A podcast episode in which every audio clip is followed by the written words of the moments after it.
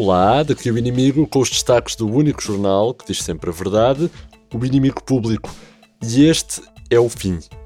Por agora, temos novo Presidente da República, o mesmo, mas parece que o país está todo assim um bocadinho diferente. Parece que mudou tudo de sítio. A sério, eu até tive de ir verificar a cristaleira e tudo. Entramos num novo normal que tem muito pouco de normal. Quase meio milhão de portugueses rendeu-se ao charme inconfundível de ser um grunho. Chama-lhe voto de protesto, xenofobia, fascismo, anticiganismo, o que quiserem. Isto é uma entrada de ventura antissistema no sistema para chegar ao sistema e destruir o sistema e criar outro sistema que sirva de antissistema a este sistema que foi feito pelo sistema e não por um antissistema que se pretende ser sistema depois de ser antissistema. Acho que nem um engenheiro informático percebe o que para aqui vai.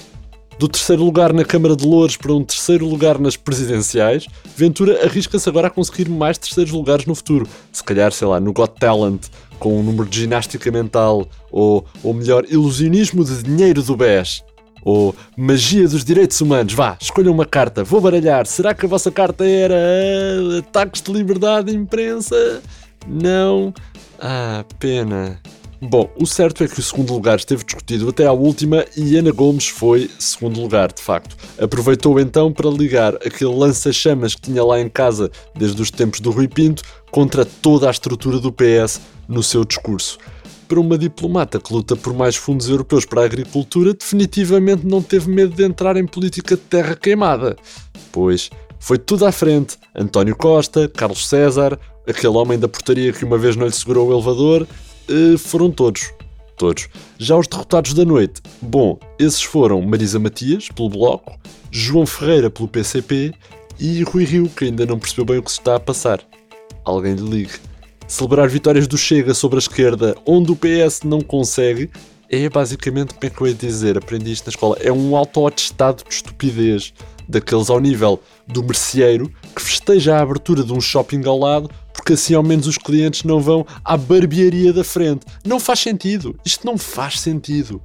Bom, calma. Ir com toda a lufa-lufa à volta do terceiro lugar é fácil de esquecer, mas, uh, portanto, o vencedor deu uma tarefa em todos. Marcelo deu três voltas de avanço a toda a gente e nem sequer foi perto. Nem sequer foi perto. Na escola onde os outros estão a aprender, já o Marcelo é catedrático. E por isso, esta semana, acordámos para um país diferente ou para um país que sempre lá esteve. Mas há coisas que não mudam tão cedo. Essa é a nossa confiança. Uma delas é, claro, a qualidade de informação do inimigo público. Ainda no dossiê presidenciais temos dois exclusivos. O primeiro, Vitorino Silva foi o candidato menos votado nestas eleições e porquê? Porque o próprio tentou encontrar Tino de Rãs no boletim de voto e, não o conseguindo fazer, ah, bom, acabou por votar em Marcelo Rebelo de Sousa, que era o candidato mais parecido. André Ventura revelou que Jerónimo de Souza votou em André Ventura porque é um avô bêbado. E depois temos Eduardo Batista, o homem que fez um cameo no boletim de voto como se fosse um filme da Marvel, obteve 0% dos votos e prometeu, a seguir às eleições, imediatamente a seguir, tirar as devidas ilações das eleições. Ilações das eleições, ponderando demitir-se do que quer que presida, se é que ele presida alguma coisa. Eduardo Batista criticou, no entanto, as empresas de sondagens, que mais uma vez o subestimaram, porque previam uma votação entre os menos 4% e os menos 2%. Entretanto, Marcelo Rebelo de Sousa foi reeleito Presidente da República, parecendo que não foi. Parecendo que não foi. E passou quase metade do segundo mandato a chegar de Cascais à cidade universitária em Lisboa. Pelo caminho, Marcelo visitou e tirou selfies em todas as capitais de distrito e deu a volta a todas as rotundas que existem no país. Sim, tirou selfies enquanto conduz. Vários taxistas manifestaram inveja pela forma como Marcelo consegue andar às voltas sem chegar ao destino e o próprio presidente confirmou que teria chegado mais cedo a Lisboa se tivesse ido a nado. Noutros destaques políticos, os líderes partidários vão começar a ser vacinados, quer dizer, eh, à exceção de Francisco Rodrigues dos Santos, cujo CDS-PP, segundo as últimas sondagens, portanto deixou de ser um partido político e passou a ser uma espécie de confraria das patilhas. Por outro lado, Jerónimo de Sousa e Catarina Martins só recebem a primeira dose da vacina porque os seus partidos ficaram reduzidos a metade nas presidenciais. Já não dá para outra. De referir ainda que Francisco Rodrigues dos Santos pode, no entanto, tomar a vacina do tétano assim que cumprir 10 anos de idade. Estes e outros destaques preciosos no nosso site inimigo.público.pt, mas para mais detalhe, pormenor e um ocasional pagode, o ideal é mesmo recorrer não aos tribunais, mas à nossa edição impressa. Sim, em papel, todas as sextas com o público. Está perdida lá para o meio, mas a verdade é que existe. A chamada de capa desta semana, extra, extra! A aldeia alentejana, onde Ventura teve 41%, gemina-se com Santa Combadão. Póvoa de São Miguel, a aldeia de Moura, onde o Homem Sapo venceu as eleições do último domingo com 41,23% dos votos, já foi ao registro meter os papéis para alterar o nome do sítio para Póvoa de Santo André. Faz sentido. Neste entretanto, a localidade alentejana geminou-se, já agora, já vai que não vai, geminou-se com Santa Combadão e abriu o concurso da obra do século, um passadiço que une as duas localidades, mas assim em V de Ventura.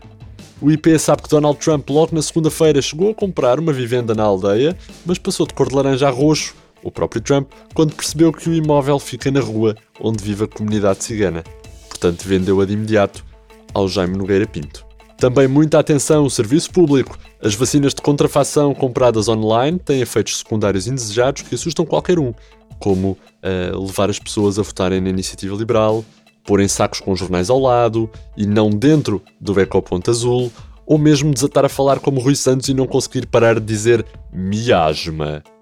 Ficou alerta mais uma vez com o inimigo público na vanguarda de serviço à comunidade de que fizeram questão os nossos pais fundadores, as vacinas da Covid, que tenham os selos Sou a Doutora Grácia, prova esta vacina, ou o selo By Marta, ou o selo dos produtores de Toy Story, na volta são falsas. Portanto, atenção. Algumas até são vendidas pela mesma gente que prometiam um xarope contra buscas da PJ. Portanto, muito cuidado. Já de olhos no futuro, o próximo 10 de junho vai trazer novidades interessantes ao nível das condecorações. Excepcionalmente este ano, a Ordem Militar da Torre e Espada, do Valor, Lealdade e Mérito, Ordem do Infante Dom Henrique, Ordem da Liberdade ou Ordem Militar de Santiago da Espada serão descontinuadas e substituídas pelo quê? Por vacinas da Covid, são a condecoração mais desejada pelos portugueses em 2021. Faz sentido anunciou Marcelo então ao IP que, bom, vamos ter o grande colar da Ordem da AstraZeneca, a Grande Cruz da Ordem Militar da Pfizer e a medalha do Cavaleiro da Ordem de Mérito da Moderna. Bom, vamos também ter prémios para os profissionais de saúde, como o grau comendador da Ordem de Santiago e Oxigênio. E vou mandar o Exército disparar testes rápidos de Covid através de canhões para a população, depois apanhar. Vai ser um 10 de junho memorável. Memorável. Palavras de Marcelo ao IP. Para mais notícias, procure pelo seu Ardina mais próximo, sim, eles ainda existem, e saberão onde encontrar a edição de sexta do público, edição impressa do IP com mais notícias como Graça Freitas discursa diariamente ao espelho para não sentir falta de conferências de imprensa, os ventiladores chineses não funcionam e Costa jura que nunca mais fazem encomendas na Wish, e o Conselho Nacional de Eleições anuncia um dia de reflexão depois das eleições para as pessoas pensarem no que fizeram. Foi assim o mundo aos olhos do inimigo público, versão podcast, a última com a chancela de apresentação André Dias. Oh, é verdade. Foi um privilégio poder ser a voz do rigor e dos factos nesta altura tão difícil, uma altura em que estar informado é mais perigoso que ir à caça de cogumelos. Eu tive a honra de ser o vosso porquinho cheirando trufas de verdade por esses pratos fora. E é com esta imagem mental muito forte que eu agradeço a confiança do Luís Pedro Nunes e, claro, as notícias frescas de Mário Botequilha, Vitória Elias, João Henrique e Alexandre Parreira, mas acima de tudo, um agradecimento especial para uma pessoa. É verdade, parece fácil soar tão bem, mas isso é tudo parte do charme e do profissionalismo de Eva Esteves. Da minha parte é tudo, André Dias a despedir-se com amizade. Até uma próxima. Boa sorte aí fora.